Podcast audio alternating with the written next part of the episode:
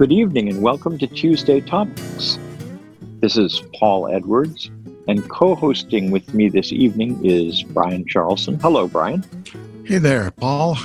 Good to be with you this evening, and hello, everybody out there. And we thought we would spend a little time talking about what's going on with the coronavirus seven weeks in and changes that we may have noticed. So, I will give you a first go at it, Mr. Brian. What what have you noticed? Well, among other things, I see a pretty dramatic increase in telephone calls that I'm interested in making and telephone calls I'm interested in receiving. I think we've all gotten used to uh, talking caller ID, and I'm a little less skeptical about picking up that phone when I don't recognize something. It may be a relative I haven't heard from for years, or it might be uh, somebody checking up on me. Uh, I know a, the local church has been calling all the members of my community, uh, and I quite honestly enjoyed the chat with somebody other than the four people I've been living with nonstop. So that's one, I think, fairly significant change in my life is that connection by way of telephone. I think the other change, the other change that I've noticed the most is, whereas at the beginning I think uh, we blind people saw ourselves as having all kinds of advantages. The longer this has gone on, the more I've heard people who are blind getting uneasy. Um, if two blind people live together, there's been this real concern. So, what happens if if half of the couple gets COVID? Uh, will the will the other be allowed to be a caregiver, or how disadvantaged will the caregiver be um, based on what's going on with the virus? Um, I, I, think there's a good deal more uneasiness than there was at the beginning where we kind of thought this was this was going to go away. Uh, I I live in a county where uh, even though they're talking about making some changes next week, um, I'm not expecting to be very much because there are still there are 14,000 COVID cases currently in Miami-Dade County, the, the single county where I live. So it's a it's it's a it's a pretty large number of cases and it's a pretty substantive lockdown. And, and so I think there's perhaps uh, more uncertainty about the virus than, than there has been. Anything else, Mr. Brian? Well, maybe, maybe a little bit more uncertainty about some things, but I think there's been enough time that lawmakers, et cetera, et cetera, have been out there taking a look at some of the non if you will, first level concerns, life and death concerns, and now dealing with quality of life concerns. So things such as um, our attorney general here in the state of Massachusetts has gone public in a very strong way about the the fact that the ADA and other laws protecting people with disabilities are not suspended under these circumstances, they're still enforced, and any complaint about such discrimination will be prosecuted to the extent of the law. Uh, and that has been in our news multiple times up here in Massachusetts. So I think there's been enough time for the system to begin understanding that people with disabilities are an important group. Of course, blind people are not the ones that are, if you will, the poster child when it comes to this kind of thing. It's those individuals who rely on personal care assistance of one form or another, because those individuals that were providing them care may themselves be in need of care under these circumstances. And we've had people enter hospitals to see about being whether or not they were infected uh, who've had their personal respirators taken from them. So it's it's a it's a different time, but I do think that that there is some cause in that whole process to be a bit more upbeat than perhaps uh, we're feeling as a run, as a result of the general um, what would I call it?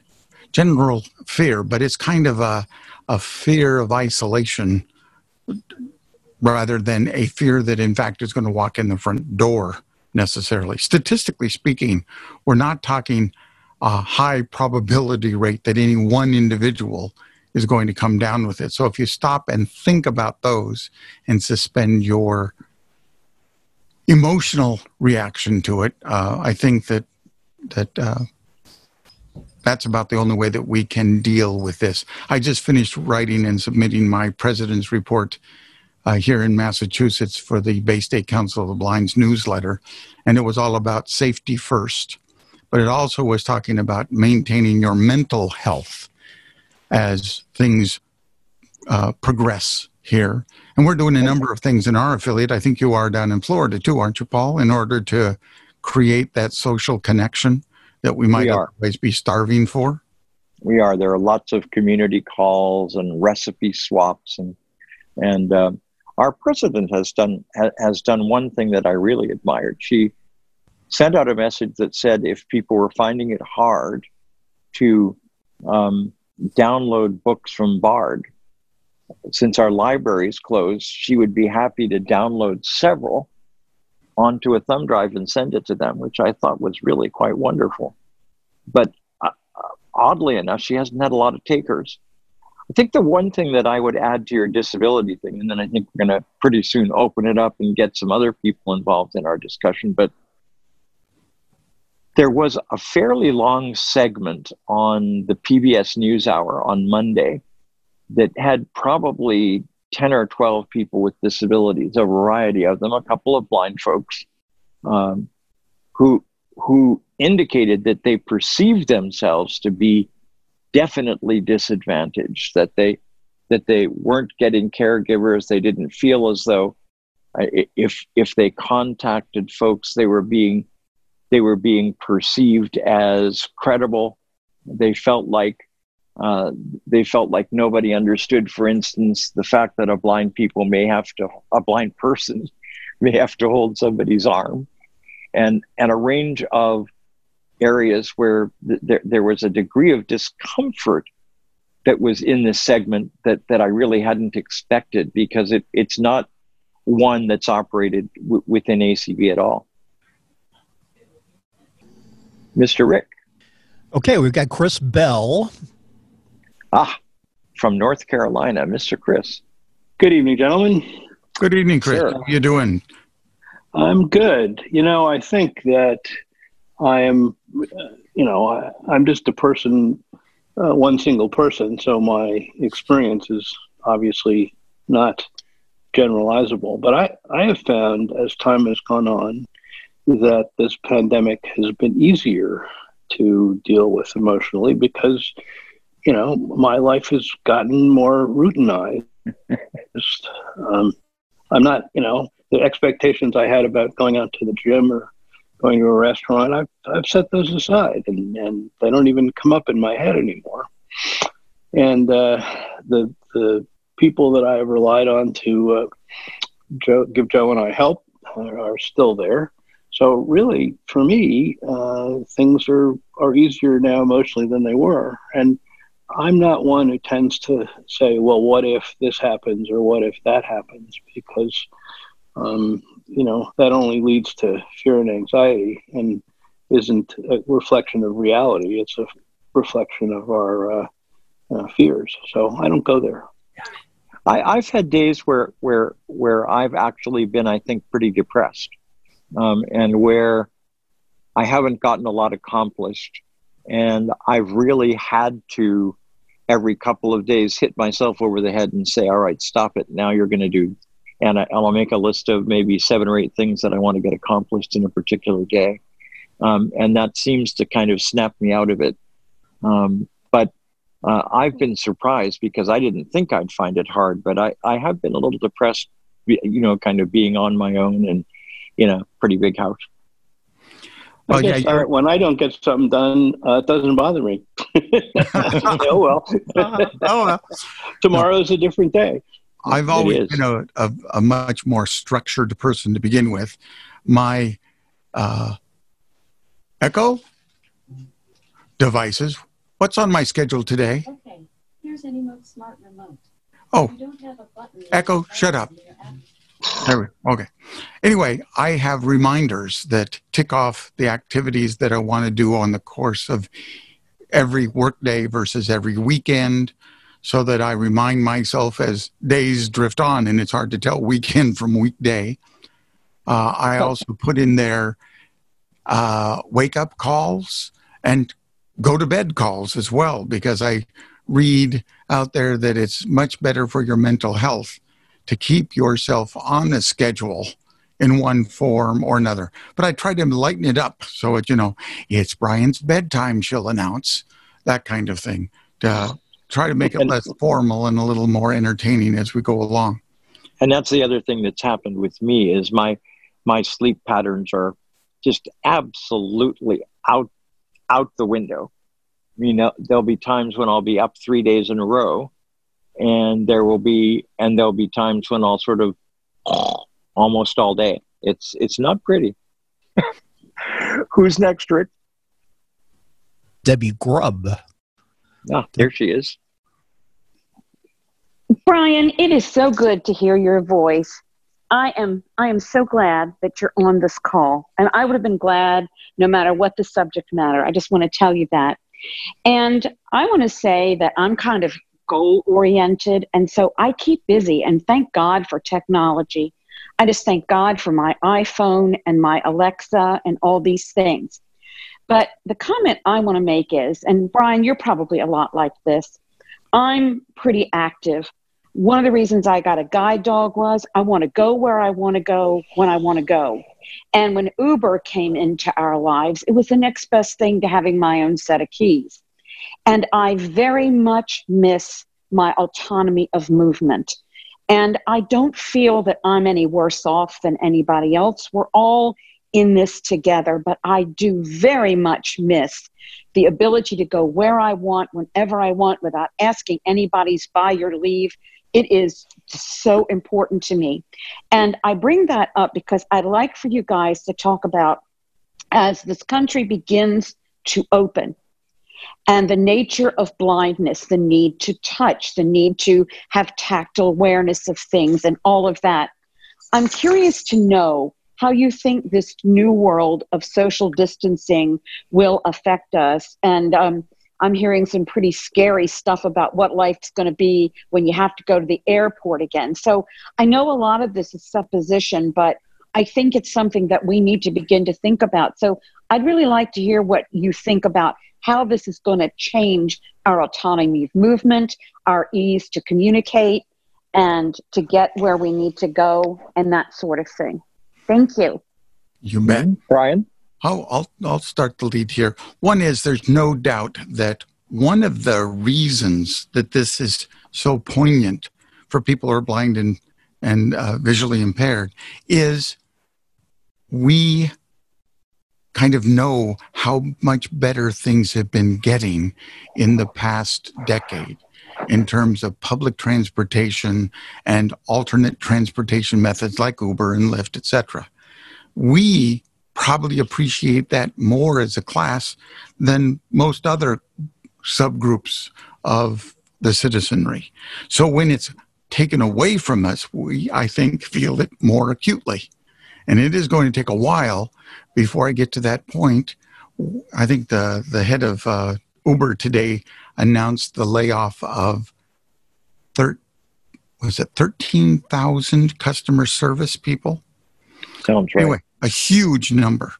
Uh, so that's not going to be able to be rebuilt in a day as uh, the tethers come off and we start to get mobile again. So it's going to take us probably uh, more than a year before the system recoups from that kind of sudden downsizing, making the new hires and all that kind of stuff. You can expect that much of the training that we've advocated that they do for drivers, etc., are going to have to be redone. It won't be the same drivers, and those drivers will feel that they have the the right as a driver to restrict some of the things that we've uh, expected as a reasonable accommodation to our riding in their vehicle. We'll, we'll see how that goes. That's going to take some really big time doing. I think it also means, though, that there's going to be more uh, responsibility on our part to come across as social, meaning we're going to have to be, if anything, a little bit more verbal and congenial, congenial in order to establish that that we aren't a thing being transported, but a person being transported. Uh, I think we're going to have to take a real, real hard try at doing that. Go ahead, Paul. I think I think there are there are two other components to, to Debbie's question. One is I don't think our economy will come back uh, so that we're going to end up having crowds like we used to have for a very long time. And that will actually perhaps make it easier for us as blind people to get where we want to go and to get what we want done. Because I think there's going to be more ability on our part to negotiate uh, with places that we want to go uh, in order to ask for a particular assistance even before we leave our house. Uh, and I think, and I think there will be a lot of places that will actually be much more comfortable providing us with the assistance uh, that we want than they might have been before.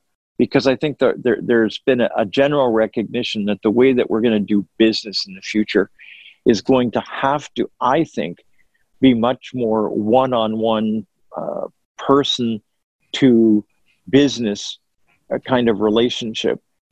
I think the other thing that, that Debbie raised, this whole question of blind people's tactile proclivities is a is a really is a really good point to make. I'm not worried about it.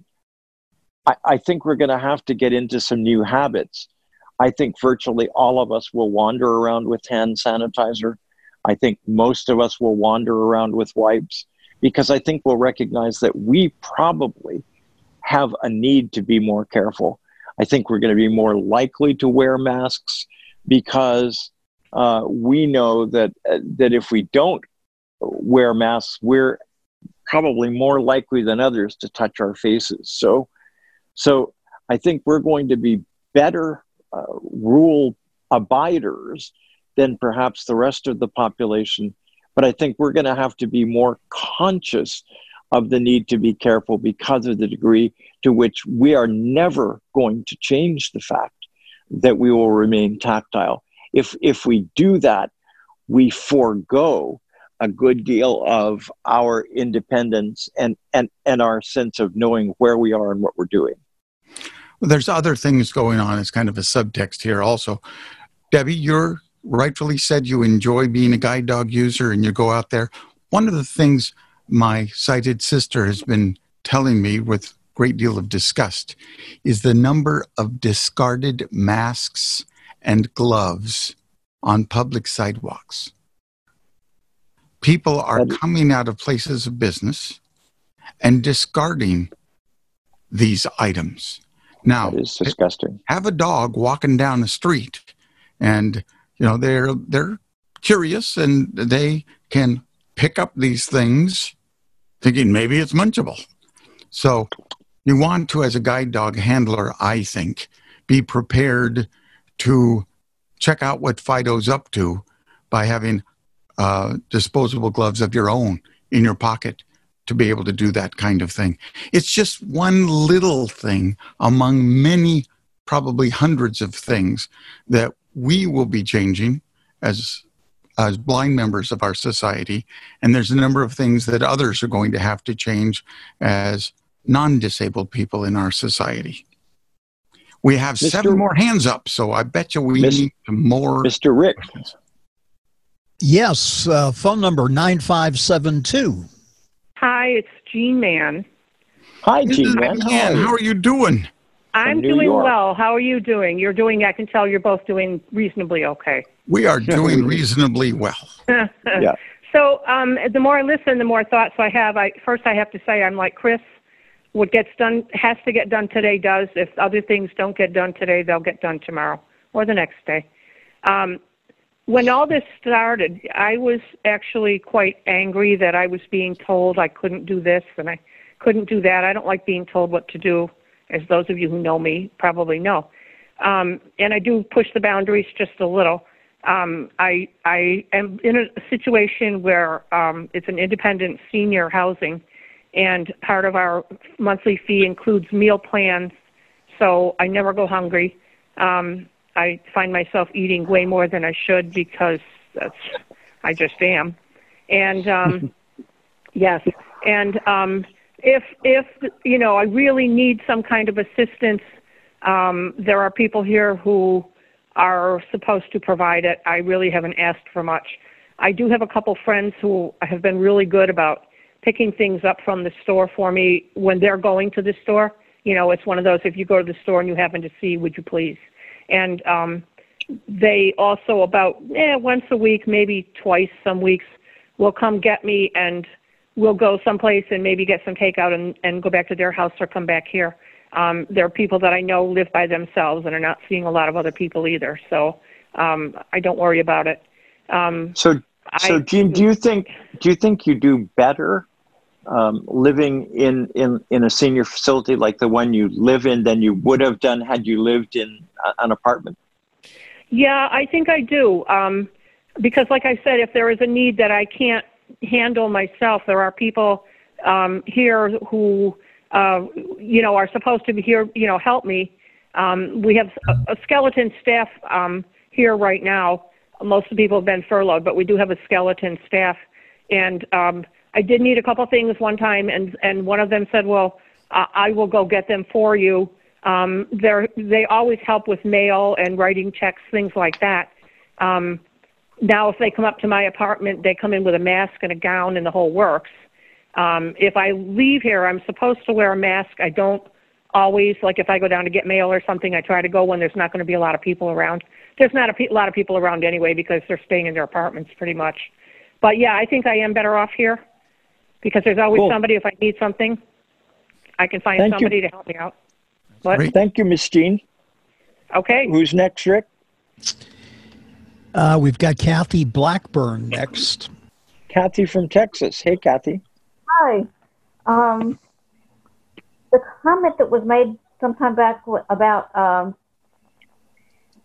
if, if you had to go to a doctor's office or somewhere and needed guide, I've actually experienced going to visit someone in a hospital and the auxiliary person wanted me to ride in a wheelchair instead of me taking their elbow. They said they didn't that they weren't allowed to be touched by people, and I found that completely outrageous. And fortunately, somebody else came along with some common sense and helped me. But we might, I, I can see we might have that.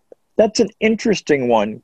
Um, in in this environment, Brian, in a in, in the COVID nineteen environment, how how would you respond? How would you have responded um, if you were asked by a hospital person to ride in a wheelchair because th- they didn't want you touching them? Well, because of my secondary issue as of late, that is my vertigo, I have had to learn to accept uh, wheelchair rides in airports specifically. And right. I will tell you two things are true. One is I've received better assistance in that fashion than I ever did when I asked for sighted guide assistance to my gate. It's amazing the difference in the experience. I would not have believed it uh, before, but I absolutely do now that I've done it a dozen or more times. Secondly, I'm as concerned about communicating what I might be carrying to a healthcare provider as the other way around, probably more so because I'm putting at risk somebody who is desperately needed out there in the system. So I'd probably sit in that chair and say, the next time we get together, we'll have to do it over a drink and I'll sit on a stool. So just to lighten it up and remind them that they're not pushing a bag of meat, they're, they're pushing a person. And, and, I, and I might also say something like, you know, normally I wouldn't be riding in a wheelchair, but but but I understand that these are really unusual times. So uh, so I will this time and not fuss. Exactly. I- I- and yeah, so I- normally I, would fuss. I have to be clear. Y- y- yes. I would fuss. It's the same thing as having somebody talk really loud to you because as a blind person, of course, you can't hear very well either. So it's What? not so it's not so much that I think that it's insulting to be in a chair, but it is promoting a a helpless stereotype. It, and, That's not what this and- is about. yeah, and an, and an image of blind people that that we don't try to encourage. Exactly. Yep. Rick, Uh, we've got Quietwater. Deanna, two of my very favorite ACB gentlemen. It's Thank you. delightful to hear your your voices. Um, I am a little bit on your team, Paul, in that normally I'm a very upbeat person. And I can always find a million things to get done and do them. Um, but I find myself some days just struggling yes, maintain that positivity. Yep. I I It's absolutely not that I'm afraid of dying or any of that because it's not part of my culture, but um, it's the responsibility of being a caregiver. Yep. I- And- it's a And that's, it's exhausting some days. it is it is exhausting. Uh, and Deanna, try to be here next week because that our whole show next week is going to be about blind people as caregivers. Yep. So So that's part of it. And frustrations with technology. I had my desktop, my um, my laptop, and my Victor Stream all die in the month of March. oh no, Doesn't Well, that now- always happen? One after the other. Mm. And uh, fortunately, I found a local guy that, that is a real sweetheart. He's in a wheelchair and he drives himself around. So we have this deal. He comes in and pulls into my driveway and honks. I put the thing out on the bookshelf that I have by my front door for packages and, and mail that won't fit in the mailbox. And then I go inside and he comes and takes it and cleans it before he takes it into his place. And he does the repair work and then we reverse it and he takes my credit card over the phone so i've got a, a you know a techie angel here that that helps get things going even That kept my victor stream working for a, a two extra weeks while i ordered a new one because the Excellent. the charging port went wonky yeah, That's uh, that's what's gone on mine as well. O- over the years, the number of have always been the charging port that goes. I, I Yeah. agree. I I Um, about the the uh, depression. I Yeah. think I think that depression under any kind of super stress is probably well. How, how do I know? Because I've been blind almost all of my life, but I, it strikes me that that um, looking out your being able to look out your window as a sighted person Mhm. and see nature doing its thing can be quite uplifting. In fact, uh, today I went to uh, the grocery store with my sister. I have to stay in the van while she goes in and does what emergency shopping we need because I'm a type 2 diabetic and so I'm considered at greater risk. But I need to get out and breathe real air and things like that. Well, that's I where I have- have the advantage. I can still work with my guide dog. My vertigo is, is under control as long as I keep physically fit. And that's another problem because it's harder to get exercise. So thank goodness for Leslie and for that um, gal in Yeah. Georgia on Saturdays who makes us dance and jump around and do all kinds of things. And so that helps um, because when I feel myself getting really, really tired, it's because I'm not, I'm not moving enough and not keeping my, um, you know, the yoga. All of that helps with my balance, and Yeah. as I can keep my stamina and my core muscles up, I can compensate for the days when it feels like the floor is swaying under my feet and I'm out in in heavy seas, or had Yes, two glasses of feeling. or had two glasses of wine on an empty stomach. exactly, exactly. Very similar. Thank you, Miss Deanna. But Um, I who's was next, gonna Mr. say- Rick? Go ahead. Go- go ahead. One. I was going to say one more thing. Um, Yes. the the the funny thing is, I have to take my husband to physical therapy because if he doesn't get physical therapy, he's not going to be able to continue to make his transfers. Yep. Um, so um, when I went the first time, I wore gloves, I wore a mask, and they I pushed him inside, and then they asked me to leave. Well, I have a flaky guide dog who does not identify my car. So I wandered around the parking lot for about 10 minutes looking at cars until I found mine. There you go. and then, um, you know, so, um, but the other day I had uh, to use the restroom badly. So I have my, my hand sanitizer and I have my little mask and I go and um, walk in and I explain I need the restroom. So the woman comes around the desk, the same woman that threw me out before, grabs me and starts to tow me to the bathroom. I'm going, no, fine, it's fine. Just give me directions. I'm okay. And then she waited for me until I was finished and I was coming out. And she again wanted to grab me and leave me. And I'm going, no, I know how to get out of here. Thank you. And I huffed my dog up and sped out of the building so I wouldn't be molested by this nurse who was so afraid I might breathe on somebody when I went in the first time or whatever with my mask and everything. So I don't know. It's going to be kind of schizoid. I guess it depends upon whether they think you look like you need help or not. I. I think this is true. Thank Yet you, we have much less face showing to, t- to for them to be able to read our expression. Are we confused, or are we just peaceful and waiting for somebody else to join us? Well, it, it doesn't matter. We are seen and never heard, Brian. Well, Um, I have a much more expressive face than I guess. Okay, onward, I Rick. I suppose you do, Rick. Next up, Michael Byington. Michael. Hello, everyone. It's good to hear both of your voices. And, And boy, is that a Michael voice. Absolutely. Good to hear you, my friend. Well, thank you. That's the one I've always had. Uh, Yeah. nice of you to come, Mark. I think the thing that that uh, occurs to me that we may be underselling is the impact on the next generation of people who are blind and visually impaired.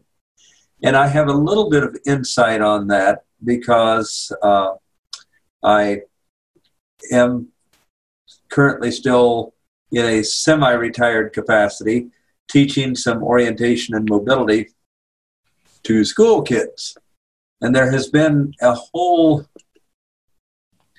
uh, great surge of folks on the internet telling all of us, both blind, legally blind, and sighted, uh, how we can hopefully teach some orientation and mobility using Zoom and other remote methods. And that's uh, quite an adjustment. What I have found is that for about half of my students, I have had to become much more creative, and it's going to perhaps be to their benefits. For example, for one of my very bright young ladies uh, who is in the fifth grade, going to be going into middle school next year, I have created a virtual time machine, and the time machine sends her notes about what point in her life she is at, what problems she is facing, and how she must work to solve that problem. And then we get on the phone once a week and we talk about what solutions she has come up with. I think for her, this is possibly as useful as my taking her out into the community and going over again the finer points of hurricane use, etc. So I think for some kiddos, this is actually going to be great, perhaps the super achievers among the blind children. But I would say for about half of the students that I am working with, particularly those who have other comorbidities as well as blindness, Right. there simply is not a way that I can impact what they need to try to be as independent as they can uh, by teaching O&M online. And I know that some of the teacher the visually impaired friends that I have are experiencing the same thing. Uh, so I, I, guess my reaction to what people are talking about is I think in looking at the impact that blindness is going to, or that COVID 19 is going to have on blindness and low vision, it's important to look at the entire population. What's it going to do not only for the blind senior or for the blind person who is in the uh, working years of their life, but also the people who are trying to uh, skirt a mainstreamed environment or those who are accustomed to a residential school environment which they now cannot attend and they may be very very sequestered in their homes because of covid-19 so michael one of the claims that that are being made by educators is that the longer that kids are out of school and trying to learn in a home environment, uh, the further behind they're likely to fall, and a, a greater the degree of lost skills that will operate. Uh, are you finding that that's that that's operating with a lot of your blind and visually impaired kids who you're trying to teach? I don't think that we know that yet. And I really don't think that I can see it yet one way or the other with regard to orientation and mobility, which is what I do. I, I tell, uh, I remind my TVI friends quite often that uh, they have the classroom and all the academic skills which are so important. I have the rest of the world to uh, work with with the students. There is that. And Mr.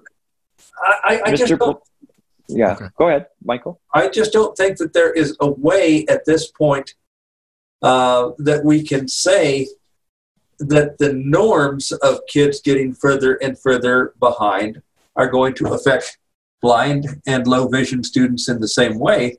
But what I suspect is that it's going to be, again, all over the map. There are going to be students who are actually going to do better in this situation because they have to become more creative, they have to become better problem solvers.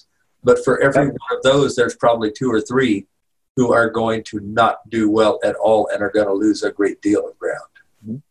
The Brian, phrase that comes to my Michael? mind is necessity is the mother of invention, right? Because we need to find a way to work under these circumstances, we're going to be significantly more creative in coming up with ways to pull it off, like you are doing, Michael, with with your uh, texting back and forth and and that kind of thing causing people who are your students to have to think their way through problems. Because you know it's one thing being capable of using that cane to get from point A to point B and to memorize how many turns and those kinds of things. It's another thing entirely to be put into a new environment and be able to work out a plan to make it through it anyway even though you've never been there before or under those circumstances before. I know when I was down uh, last at the CNI, they were working with walkie talkies because the trainers were looking to see whether or not their proximity to the student learning to use a new uh, service animal was distracting the dog. So they would put on your chest by a, a kind of a little harness of your own a walkie talkie and they'd talk to you and say things like, uh, coming up is uh, WP. That's that CNI talk for a wobbly person or a person you don't want to bump against because you might knock them down. So there'd be that kind of communication, and I can see that working for an O&M instructor with a student because you could keep that six feet of separation and still communicate uh, without distracting. So that's an invention that comes from necessity. Zoom, the thing we're using here right this moment, is something that some high techy kind of folks were playing around with, but now it's almost become a everyday tool. Think of all those kids who knew the future was going to be a significant amount of online learning, who now are being forced to swim at the deep end of this pool uh, and learn how to do that effectively. I think one of the things that's going to happen through this is we might see some typing skills improve because there's going to be a lot more communication by keyboard than there has been as of late. Annalie Rose. Yes, Ano- hello. Another teacher. Hi, Annalie. hey, Paul, how are you? I am well. And how are you, Brian? We're doing terrific up here in Massachusetts, except we had snow on May 9th. Yeah, that's amazing this time of the year. Mm-hmm. But anyway, what a couple of things I um, wanted to bring up. My, I have to boast my two sons who live close by but not nearby. Uh, took me out to dinner Saturday night for Mother's Day, and we went to Outback. Nice. And the menus were paper, printed paper menus. And I said to my son, I said, Do I dare ask for a braille menu? Because there's touching involved. and, and I'm sure they don't have disposable braille menus. The, the menu was very limited. Well, I shouldn't say very, it was limited. Um, it was just one sheet of paper, uh, uh, eight and a half by 11, with writing on both sides. Um, but I'm I'm thinking, how is that going to affect those who read braille menus? Kim and I were discussing that this very morning because we have a braille embosser in our home and we've brailled more than our fair share of menus over the years. I don't see any way that we're ever going to convince restaurants that the most effective way for us to access a menu is throw away braille. That's a mass production kind of thing. Yeah. Like the magazines that we read, right? We're not returning them or storing them on the shelf. It, I used to do that. I don't anymore. I've I've I've got past my hoarding experience. So, but nonetheless, it is you know it's one of those 101 ways things are going to have to be a bit different, especially as we transition to a um, the new normal, whatever that might end up looking like. Yeah, and not everyone has a smartphone with a restaurant app on it, and I don't know how accessible they are. Um, and Exactly. you were also talking about the, the teachers and the kids. Well, I'm a rehab teacher, and and my my main uh, area is teaching Braille, and that's being interesting. I have two, three clients who who I have been working with over the phone, and I was thinking, well, if Hadley can do Braille by mail, why not? Uh, why not us? Um, the the Braille assignments. Uh, my, and my director of my agency, New Vision for Independence in Leesburg, Florida, she is awesome. She and and and another staff member, they are going to the office and picking up things and delivering them to clients to work with. I, I also teach a uh, introductory ILS class, and and they they use writing aids and uh, the, the writing guides, and and we have a, a money identification section, and um, so they deliver all these things to the clients ahead of time. But uh, and the the braille. Um, I got them to get some pre-addressed envelopes and braille paper to the, the clients, or we mail them in a in another envelope, and tell my clients to to mail the, the papers, their homework, their writing assignment back to me, so I can check what they're writing, and that's been working out, but teaching techniques over the phone. Not everybody has access to Zoom and can use Zoom uh, to to work with skills. I know our our instructor with the kids has done an amazing job with using Zoom. She's delivered. Uh, um, what's the word I want to use? Uh, items for classes to the the kids, and fortunately, the parents have the Zoom capability, and she can can zoom in with the kids, and the, parents are there uh, assisting and and using holding, I guess, the camera. And she's she's had classes with the kids through Zoom. Um, we, we actually go beyond braille menus you know guys. We really go to braille materials period. Uh, is the pandemic going to have an impact on the willingness of blind people to use paper braille period? Yeah. I, I, I really question whether that will extend to that point because it's pretty clear by what the scientists are saying about the transmittal of the virus that it cannot survive on paper for more than 24 hours. Yeah, a day or and two. The whole, the whole process of, of moving through the postal service to get it and from the per- person who last had it and those kinds of things, just time would disinfect it. The other so, thing is, Go ahead. One of the things we may need to do then is to suggest to restaurants some ways that they can handle braille menus. They, they aren't high demand items, but those places who have them, um, uh, we praise and we're happy to see them there. So maybe we should say, can can we uh, can can you get two or three copies and and use one for two days and then another for two days, and, and you know, um, kind of uh, take turns. Again, and, and I, I, think, think that would work. But we, but, right, but I think we have to talk to restaurants about this kind of thing before they simply decide to throw them all out. I think one of the ways that we could deal with this is literally like you do in old fashioned libraries where you have the checkout history as a page tucked into it. There'd be yep. a checkout history that the server would indicate with a date when that copy was last used. You demand, and, Brian. And then that's the simplest way to solve, you know, it's always the KISS method, right? Keep it simple, stupid. Mm-hmm. It's got to be a simple way to do it or it's not going to be done well. Yeah, my, my fear is my fear is that, that restaurants are simply going to decide they can't use them anymore anymore and throw them out, and, and, and that's what I hope we can prevent.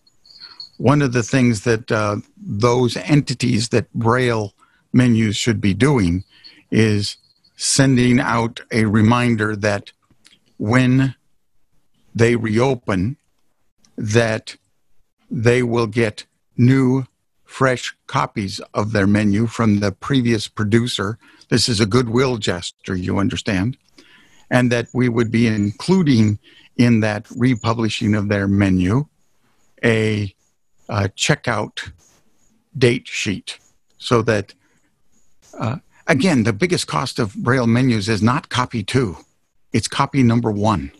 Of course, it's it is. Creating the original. So, uh, you know, it might be one of those things that we as the blindness community might promote as a concept anyway, I, I find that an in- interesting approach. How do we solve some of these problems that we see, you know, rearing their head over the horizon? Thank you for your comments. This is this has been a great. Thanks, Annalie. Um, who's next, Mr. Rick? Next, we have Sharon. Yes, I'm delighted. Uh, thank you, Brian, and uh, good to meet you. Both are the ACB hero. Uh, thank you so much for such encouragement and inspiration for all of us who is blind. Um, fortunately, I am totally blind and I have not been driving for 27 years. But Ooh. I see myself improving because of the coronaviruses. Because I never dreamed that I would be hosting the free conference call. I never dreaming I would be doing a Zoom conference with you all. Uh, you probably say, where did she come from? Um, I'm one of the very fortunate person around it with many good Christian friends. But um, I was uh, hosting already um, three of our moms in prayer um, conference uh, already in person at my Mhm. home and at the churches. But then when everything got locked down in Oklahoma, I had to pray that there will be a better way that we could keep up with this. And I thank God the free conference call come into play and I've been had to be the one teaching all the sighted people how to use free conference call. I never That's dreamed great. my wildest dream. And then um, also, I have to encourage them to come on the conference call.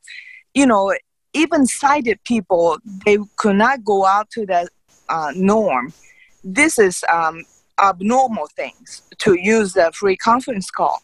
So everybody need to be reminded to get on before the hours because 8 o'clock Thursday morning is a conference call, but you know how many people try to get on the conference call on 8 o'clock sharp? Everybody is. So I have to encourage them, I have to text them ahead of time, and I knew how to do one touch uh, phone call. Of course, with the, all the commas, because each commas was half second pause. And I have to teach them all the the sighted people. and uh, in also some of the people are pretty depressed. The sighted people are depressed. So in a process of trying to call them up personally to encourage them to come to the conference call and also praying with them, I realized I add value to their life because they needed that personal touch. And Miss uh, also Audio now and music alert. Thank, you so much for what you're doing for everybody. That's really excellent. I'm very Again, proud another of you. a real learning opportunity here. Again, necessity becomes the mother of invention, and that doesn't just apply to blind people. It applying, applies to all of us in all of our daily activities. It's amazing how many churches have stepped forward, and instead of holding face-to-face services, are doing those services uh, through something like Zoom, uh, or maybe uh, what do they call it, Open Broadcast Service, an OBS application. Doesn't take a lot of technology, or quite honestly, a lot of technology skill to, as a uh, a group that desires to make connection happen, to facilitate Yeah. that. The good So news for me is I, I so far haven't turned on my video. You haven't done that yet, have you? I have not. You understand that uh, 60% of communication is nonverbal. So, as long as you're communicating with other people who are non-visual, then that works fine. Yeah. If you're working with people with vision, it dramatically improves their communication if they Yep. have the comfort of seeing you on camera Yeah. or on screen. Yep. rather. Yep. So, who else do we have, Rick? Miss Sharon, thank you. Mr. Rick, Yeah, we have Betsy. Good Betsy. evening, gentlemen. It's Betsy in Georgia. And if you can hear me over the parakeets, they like your all's voices, so they keep chirping in the background. Well, that puts a smile on my face. Um, I have three things that have really helped me through this time period. I haven't been able to work for several years, so I'm very goal oriented. So I keep my goals each day sort of sort of like Chris because if they don't get done then I'll move on to the next day. But I have goals and I read several books several parts of books. I have different links I'll set for myself to read. But two of the big things that have helped me a lot is the WhatsApp group from my blind school because we talked, there's probably 60, 70 messages a day that come out on that list and you're hearing them verbally. So it's like you're right there with them. It's like we're back at school again. And then the second, the third thing that helps a lot is a, a chat site I go on twice a day. And I'm talking to those people, and that was a normal routine before the pandemic. So those have helped me a lot. And then for transportation, of course, I have three of the kids within one of them I live with, and the other two are within 10 minutes. So if I needed something urgently, I could always get it that way. But communication with other people has been my key the WhatsApp group and the chat site. Excellent. WhatsApp Excellent. has, has actually been used by a lot of blind people. Um, and, and there are a lot more WhatsApp groups out there for blind people than we really know about. Somebody down the road uh, should, should probably try to, to do an article or something on some of the WhatsApp groups that are out there. I agree. I agree. You know, one of the things that is interesting, I just started talking about it in the last couple of days in the media, is something called bubble groups. It, at this point, you've probably been talking to and face to face engaging in just the closest of family members um, staying quarantined. But as the, this all kind of lifts, rather than simply saying, all right, switch was off, now switch is on, I can go out and do everything with everybody and anybody. Instead, you take an incremental approach and you say, all right, I'm going to make arrangements with the family next door that we will expand our social exposure between these two families and these two families only. We make a pledge not to go outside that group, and they make a pledge not to go outside the group. And then you've doubled the number of people you're interacting with.